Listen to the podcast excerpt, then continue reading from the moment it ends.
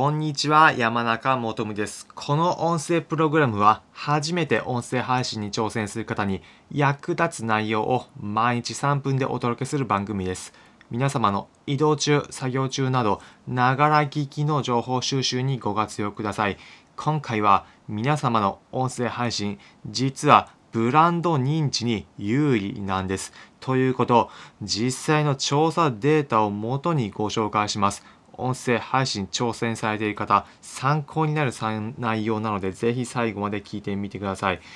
今回の内容、結論で言うと、皆様がやっている音声配信、通常の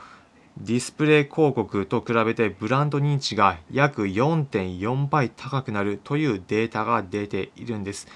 こちらの詳しいデータ内容については、リンク先を説明欄のところに貼っておくので、気になる方はそちらから見ていただければ幸いです。アメリカのミッドロールというところが、データ調査会社のニールセンを通じて、ある調査を行いました。それは、ポッドキャスト、音声配信ですね。ポッドキャストの広告はディスプレイの広告と比べてブランド認知が4.4倍高くなるというデータが出たということなんです。まあ考えてみればわかることかもしれません。皆さんもこれから一つお話をするので、ぜひイメージしてみてください。皆様、広告、目で見るときはどのように認知するでしょうか？あ、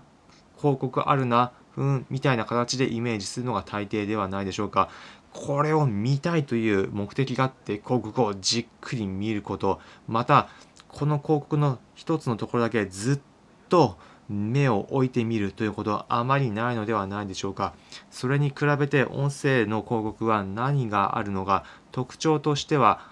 ずっと聞かれている少し言葉硬くするなら干潮されるということなんです。最後まで聞かれるということです。音声コンテンツはながら聞きで聞かれるという特徴があるので、いちいち飛ばすのもめんどくさいので、ずっと聞いているというので、広告が飛ばされにくいという一つの特徴があるんです。まだからこそ聞かれるからブランド認知が高くなるということ皆さんもイメージがつくのではないでしょうか皆様音声配信ちなみにどのような目的でやられているでしょうか？少しでも認知拡大したいというふうに思われている方朗報です。皆様その選択大正解です。音声配信は皆様のブランド認知に有利なんです。皆様の長い目で見たお客様とのコミュニケーションを図るという点でも生の声で届けられているからこそ親しみを持ってもらえる。これもブランド認知に高くなる理由の一つとしてあります。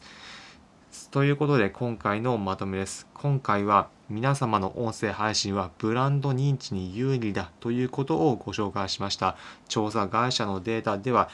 ディスプレイ国に比べて4.4倍の認知が高くなるというデータもありますので、皆様ぜひ音声配信挑戦されている方、ご活用してみてはいかがでしょうか。今回の内容、参考になったという方は、いいねの高評価、またこの音声プログラムのフォローのボタンもポチッとお願いいたします。この音声プログラムは初めて音声配信に挑戦する方に役立つ内容を毎日3分でお届けする番組です。皆様の移動中、作業中など、ながら聞きの情報収集にご活用ください。